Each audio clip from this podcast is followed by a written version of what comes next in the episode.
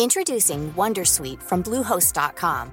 Website creation is hard, but now with Bluehost, you can answer a few simple questions about your business and get a unique WordPress website or store right away. From there, you can customize your design, colors, and content. And Bluehost automatically helps you get found in search engines like Google and Bing. From step-by-step guidance to suggested plugins, Bluehost makes WordPress wonderful for everyone. Go to bluehost.com/wondersuite. Comment contribuer à un monde de demain plus durable La saison 2 du podcast Créateur d'impact va chercher les réponses en immersion au plus près des bénévoles, dirigeants d'associations ou bénéficiaires. Des histoires inspirantes et émouvantes sur les motivations de ces aventuriers de l'humain qui s'engagent dans la construction de la société de demain. Generali, sponsor de votre épisode La Story, vous propose de découvrir Créateur d'impact, le podcast disponible sur toutes les plateformes d'écoute.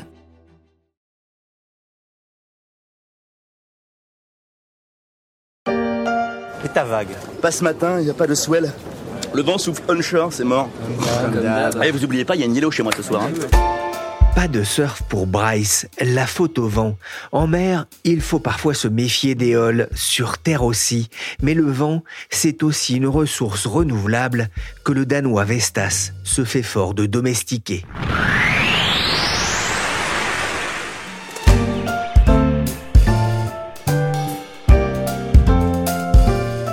Je suis Pierrick Fay, vous écoutez La Story, le podcast d'actualité de la rédaction des Échos, un programme à retrouver sur leséchos.fr, mais aussi sur Apple Podcast, Podcast Addict, Castbox ou encore Deezer et Spotify. Abonnez-vous pour ne manquer aucun épisode.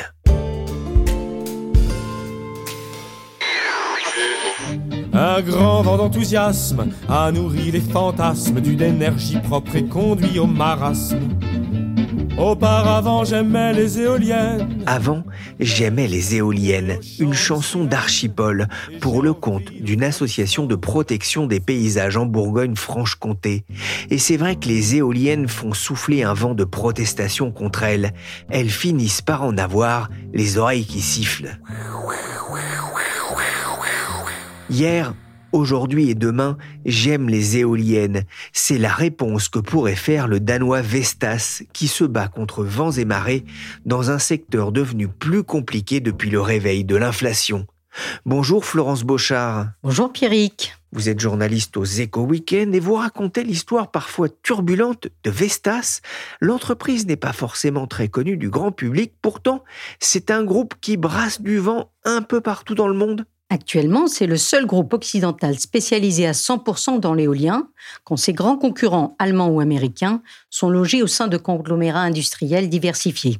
C'est le cas par exemple de l'allemand Siemens Gamesa, comme de General Electric, qui a racheté les actifs d'Alstom, et ceux d'Exxon. Avec 50 000 turbines installées dans 88 pays, c'est aussi le plus international.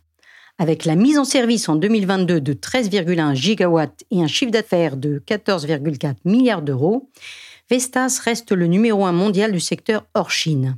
Mais à l'échelle de la planète, le chinois Goldwind le talonne à présent à raison de 12,5 gigawatts, selon les dernières statistiques du cabinet spécialisé Wood Mackenzie. La bataille hein, se poursuit donc entre le groupe danois et, le chinois avec euh, autour de, de, 13 gigawatts installés euh, l'an dernier. Vestas, c'est le champion des éoliennes, hein, vous le disiez, plus de 50 000 turbines installées dans le monde, une puissance cumulée, j'ai lu ça, de 167 gigawatts, c'est presque trois fois la puissance du parc nucléaire français, ça commence à peser. Mais le groupe, si vous me passez l'expression, n'a pas toujours été dans le vent. En fait, euh, les origines du groupe remontent au 19e siècle. En 1898, un certain Hans Soren Hansen débarque à 22 ans dans la petite ville de Lem, dans le Jutland, la partie la plus occidentale du Danemark, balayée par le vent. Il rachète une forge locale et fabrique des huisseries pour fenêtres pour les bâtiments industriels avec un certain succès jusqu'à la Deuxième Guerre mondiale. Au lendemain du conflit, avec son fils Peder, il se lance dans la fabrication de petits électroménagers, type mixeur ou balance, dans des baraquements abandonnés par les Allemands, sous un nom danois impossible à prononcer pour des Français, mais qui signifie globalement la technologie sidérurgique. Vestas, la version abrégée, s'impose rapidement pour commercialiser par la suite des équipements pour les laiteries, l'une des grandes spécialités de l'agriculture danoise.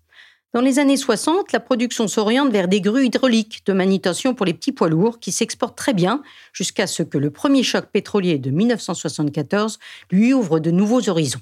Qu'est-ce qu'il dit? C'est quoi Charabia?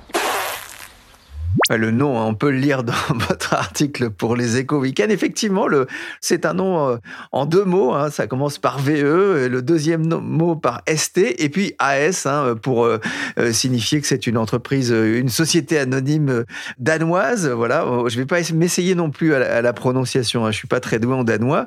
Vous le disiez, l'entreprise a connu certains succès dans les huisseries, puis dans le, matériel électroménager. Qu'est-ce qui va pousser la famille Hansen à s'intéresser aux éoliennes En fait, donc, euh, lors du choc pétrolier, le gouvernement danois de l'époque décide de miser sur les ressources dont son territoire regorge. Le vent, qu'il vienne de la Baltique ou de la mer du Nord, il est plus abondant que n'importe où en Europe.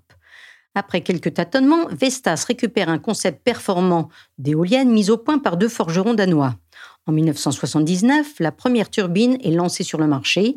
Elle est dotée d'un rotor de 10 mètres et d'une capacité de 30 kW. Après avoir rencontré quelques soucis de qualité, le groupe s'intègre en amont et développe ses propres composants en matériaux composites. 10 mètres d'envergure, ça paraît énorme, mais depuis, les éoliennes ont été gagnées par le gigantisme, on va en parler, mais avec cette innovation, Vestas va connaître un, un développement fulgurant, notamment à l'international. Dès le début des années 80, donc l'entreprise exporte ses produits, profitant d'une réglementation incitative aux États-Unis et des commandes d'un géant industriel américain, Zont. Mais vendre aussi loin n'est pas toujours de tourpeau, comme Vestas en fait l'amère expérience à cause de la grève d'un transporteur en 85. Au moment où le marché américain commence vraiment à décoller pour lui, la grève donc d'un transporteur local fait capoter la livraison d'une grosse commande de Zonte, et ce dernier refuse de payer. Pas de chance, à la même époque, le gouvernement danois réduit de 50% ses subventions au développement de l'éolien. En octobre 86, c'est la cessation de paiement pour Vestas. Le groupe est obligé d'abandonner tout ce qui n'est pas éolien pour devenir Vestas Wind Systems. Dix ans après, ce pari s'avère gagnant.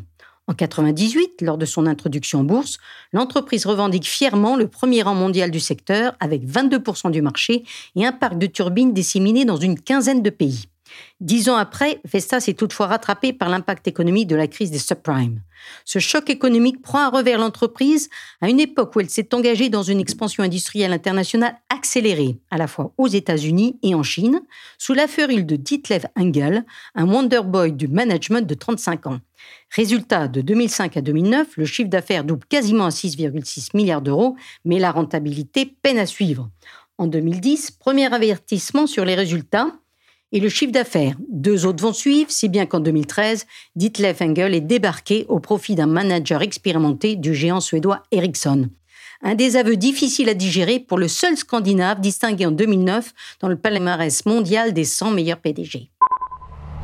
Les acteurs occidentaux de l'industrie éolienne continuent de souffrir. Le Danois Vestas annonce qu'il va supprimer 6700 postes en 2012-2013. En manque de trésorerie, Vestas envisage même de céder jusqu'à 20% du capital à un investisseur. La baisse des subventions publiques à l'industrie éolienne et le recul de la demande asiatique ont créé des surcapacités de production importantes.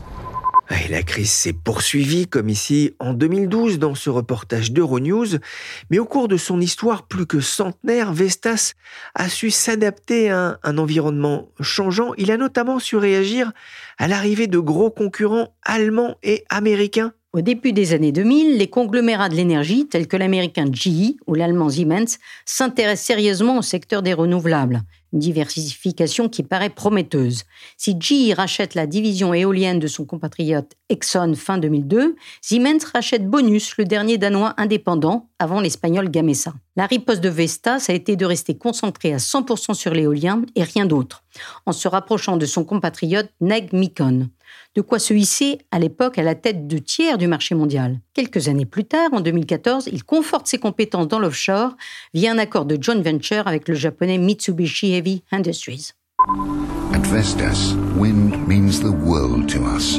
It's all we do. And why we know wind better than anyone. Le vent compte plus que tout au monde et nous le connaissons mieux que personne. Vestas et la quête du vent. Florence, vous êtes allée en Champagne récemment avec les équipes de Vestas pour visiter un parc éolien. Alors c'est vrai qu'on les voit souvent de loin quand on passe en voiture ou en train.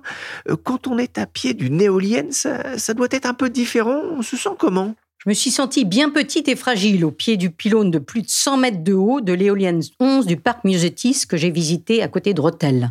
C'est l'équivalent quand même du deuxième étage de la tour Eiffel. Pour des raisons de sécurité, les pales avaient été arrêtées. Donc, à part la vibration légère de ses voisines, nul bruit à signaler, si ce n'est quelques oiseaux. Je dois dire que cette ascension restera certainement comme l'une de mes expériences professionnelles les plus fortes. L'ascension parce que vous êtes monté. Et c'est vrai que vu d'en bas, on n'imagine pas forcément ce qui se passe là-haut. Avant de pouvoir monter sur le toit de la nacelle, il faut revêtir un harnais et des chaussures de sécurité dignes des alpinistes les plus chevronnés.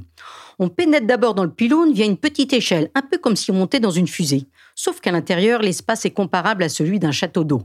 On a le choix d'emprunter un élévateur ou une échelle verticale d'une petite centaine de mètres de haut, plaquée contre la paroi. Si on a le vertige, mieux vaut s'abstenir. Oui, Florence, quelque chose me dit que vous avez pris l'élévateur. J'ai pu utiliser l'élévateur avec un des jeunes responsables de la maintenance de Vestas jusqu'à un palier situé à 100 mètres de hauteur. Faut bien compter trois bonnes minutes pour effectuer l'ascension une fois qu'on s'est accroché au montant de l'élévateur par un câble de sécurité. De là, on se détache pour se rattacher tout de suite au montant de l'échelle verticale qu'il faut encore emprunter sur une vingtaine de barreaux avant de parvenir à la trappe qui verrouille l'accès à la nacelle. C'est le cœur du réacteur, peuplé de divers équipements conséquents, dont le générateur et le convertisseur d'énergie produite par la turbine il y fait facilement 5 degrés de plus qu'à l'extérieur et l'espace est assez encombré. Ne reste plus qu'à se hisser jusqu'au toit en ouvrant une deuxième trappe. Là vous attend un panorama incroyablement beau que vous pouvez à loisir admirer, le harnais toujours arrimé à un point fixe d'ancrage sur le toit cette fois-ci. Ce n'était que champ après champ coloré en ce mois de juin 2023, ponctué de ces moulins à vent modernes parfaitement adaptés à la région française la plus venteuse et au-dessus de votre tête les pales aux formes si épurées. Un vrai plaisir pour la matrice d'architecture et de dessin que je suis. On se rend mieux compte de leur taille que depuis le sol. 150 mètres d'envergure totale, plus que celle des ailes de l'Ac 380. C'est le plus gros modèle de Vestas commercialisé en France à ce jour c'est sûr qu'une fois en haut, c'est pas le moment de se dire qu'on a oublié le pain pour le casse-croûte. Une autre vision de la France. La vue devait être dingue, même si beaucoup d'associations se battent aujourd'hui contre ce qu'elles estiment être une pollution visuelle, la présence de ces énormes structures métalliques dans les champs. Le parc Myosotis que vous avez visité, Florence, c'est 12 éoliennes pour l'instant. C'est un parc qui demande de l'entretien, une surveillance particulière. Hein, bien sûr, ce matériel high-tech demande une surveillance régulière. L'exploitant comme le fabricant ou encore les services techniques de l'État, l'ADREAL, ils font des tournées régulières. Mais pour éviter d'immobiliser les pales, il y a tout un travail réalisé à distance grâce à la présence de différents capteurs. Et les missions d'inspection sur place sont donc largement préparées pour durer le moins de temps possible. Le personnel est plutôt jeune car il faut une bonne condition physique pour travailler dans des conditions qui rappellent celles de la montagne ou de la spélogie dans un espace qui ne mesure que 15 mètres sur 5. Mais c'est un métier de passionné, comme j'ai pu le constater chez ces jeunes gens de moins de 30 ans que j'ai rencontrés lors de ma visite. Ah, le parc Myosotis est situé dans l'est de la France, dans une région très venteuse, si j'ai bien compris. Ce sont des machines fabriquées par Vestas. Que représente la, la, France pour le groupe danois? Au bout de 20 ans de présence en France, Vestas y réalise un chiffre d'affaires proche d'un milliard d'euros. C'est l'un des marchés géographiques les plus importants de Vestas, m'a confirmé Benoît Gilbert, le nouveau patron de la filiale française, lors de notre entretien au siège de la Défense. Et depuis cinq ans, la croissance de l'activité l'a conduit à multiplier par deux ses effectifs à plus de 750 personnes. Cette année, outre une centaine de nouveaux recrutements, le centre de formation installé depuis 2017 dans l'agglomération rémoise verra sa capacité d'accueil doubler car le groupe estime conséquent le potentiel de croissance supplémentaire du marché français, surtout si on le compare à son voisin espagnol. Ah, ça, c'est intéressant parce qu'on voit, hein, j'en parlais tout à l'heure, la pression de mouvements anti-éoliennes un peu partout euh, sur le, le territoire. C'est un secteur qui reste porteur et d'ailleurs pas seulement en France? Ben, les perspectives à 10 ans n'ont jamais été aussi bonnes d'un point de vue mondial, estime Wood Mackenzie. Pour la première fois, l'industrie de l'éolien devient véritablement globale pour des raisons de coût et de sécurité, insiste cette éminente société d'études. De l'Union européenne aux États-Unis, en passant par le Brésil, l'Australie ou encore le Moyen-Orient, tous ont de solides ambitions en matière d'éolien. Mais des intentions à la mise en service, le parcours reste long, semé d'embûches. Dans le cas du parc Musetis, il s'est écoulé pas moins de 10 ans entre le premier contact et l'installation des turbines. Les délais administratifs sont très longs, et pas seulement à cause des recours de mouvements écolos ou de riverains inquiets des conséquences potentielles sur le paysage ou la biodiversité. Javier Rodriguez Diez, le patron commercial monde de Vestas, que j'ai rencontré à Paris, est clair. L'Europe devrait s'inspirer de la loi verte américaine et de l'accélération des procédures d'autorisation. Aujourd'hui, il insiste, les principaux goulets d'étranglement sont le nombre trop limité de permis et de raccordements au réseau. Eh, qu'est-ce que vous avez fait? Vous avez fait du vent, c'est ça? Faire de l'électricité avec du vent et faire des profits aussi. Mais si les perspectives sont prometteuses pour l'industrie, en bourse, le secteur fait grise mine. L'action Vestas, par exemple, perd près de 28% depuis le début de l'année. Que se passe-t-il? On se retrouve aujourd'hui dans une situation très paradoxale, où la demande n'a jamais été aussi forte, car de plus en plus de pays affichent de grandes ambitions dans l'éolien au nom de la transition climatique et de la souveraineté énergétique, mais côté offre, les pressions conjuguées du Covid sur les chaînes d'approvisionnement des matières premières et de la guerre en Ukraine sur les coûts énergétiques ont fragilisé l'industrie qui a affiché de lourdes pertes l'an dernier. Certains même ont dû fermer ou céder des sites. Dans l'offshore, d'autres, comme Vattenfall, ont même préféré renoncer à des contrats pharaoniques dont les termes ne sont plus assez rentables à la lumière de la nouvelle donne conjoncturelle. Dans ce contexte incertain, l'annonce des problèmes de qualité de grande ampleur concernant des turbines déjà commercialisées chez Siemens Gamesa n'a rien arrangé. On parle d'une facture de 1,6 milliard d'euros. De leur côté, les Chinois ont des problèmes de surcapacité sur leur propre marché. L'industrie commence à s'y rationaliser et certains se tournent vers l'export pour diversifier leurs recettes, quitte à proposer des conditions de financement privilégiées et des prix 25% moins chers que les Occidentaux ne peuvent pas suivre? Ah, vous évoquez aussi un, autre problème. Alors là, on est moins, euh, l'aspect conjoncturel est moins évident, c'est la course à la taille. C'est-à-dire bah, Pour gagner en efficacité, la tendance est de construire toujours plus grand, si bien qu'une génération chasse l'autre en trois ans. Les derniers nés testés à Osterhild, le plus grand centre de test européen implanté au nord du Danemark, sont dotés tous deux de rotors de 236 mètres de diamètre. On est loin des 10 mètres de la première éolienne de Vestas dont je vous parlais tout à l'heure. Problème, ces nouveaux bijoux de technologie coûtent de plus en plus cher, non seulement à fabriquer, mais également à transporter. Il faut des équipements spéciaux pour les faire voyager. Tant et si bien que Vestas est le premier à dire maintenant stop à la fuite en avant. Mieux vaut se concentrer et fiabiliser les processus industriels des machines existantes. Alors Florence, vous avez parlé tout à l'heure d'une industrie chinoise surcapacitaire qui pourrait inciter ces entreprises à déferler sur le monde occidental, notamment l'Europe. Ça me rappelle vaguement quelque chose. Ben, les industriels de l'éolien se souviennent trop bien de l'hécatombe suscitée par la mamie chinoise sur le marché des panneaux solaires dans le monde. Aujourd'hui, le marché européen est largement dominé par l'offre chinoise. Dans la conjoncture compliquée d'aujourd'hui, les grands acteurs tirent la sonnette d'alarme pour qu'au seul nom du prix, l'industrie européenne ne soit pas à son tour victime de cette cannibalisation.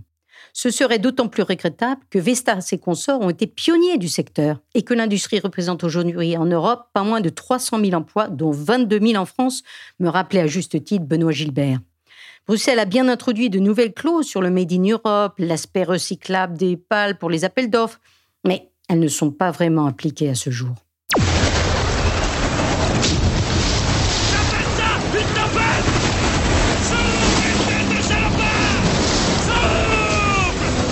c'est pas la première fois que Vestas se retrouve ballotté par la tempête. Comment compte-t-il s'en sortir cette fois? Déjà, il insiste beaucoup sur euh, les éoliennes terrestres, qui sont moins chères à mettre en place que les offshore dont on parle beaucoup aujourd'hui. Depuis son arrivée aux manettes en 2019, le PDG Henrik Andersen a mis le turbo sur les services. Ce sont des activités plus rémunératrice que la simple vente de turbines. En 2022, le chiffre d'affaires de cette branche a cru de 27% à 3,15 milliards d'euros sur un chiffre d'affaires total groupe de 14,4 milliards. Et il affichait une marge d'exploitation à deux chiffres de 21%. Au premier semestre de l'année 2023, le chiffre d'affaires de ce pôle a encore progressé de 30% et ses marges se sont améliorées. À fin juillet, son carnet de commandes service représentait 31,6 milliards d'euros.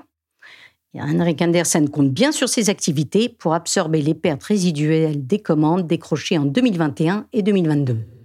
Et peut-être faire redécoller le cours de bourse qui a été divisé par deux depuis janvier 2021. Merci Florence Beauchard, chef de rubrique aux Éco Week-end.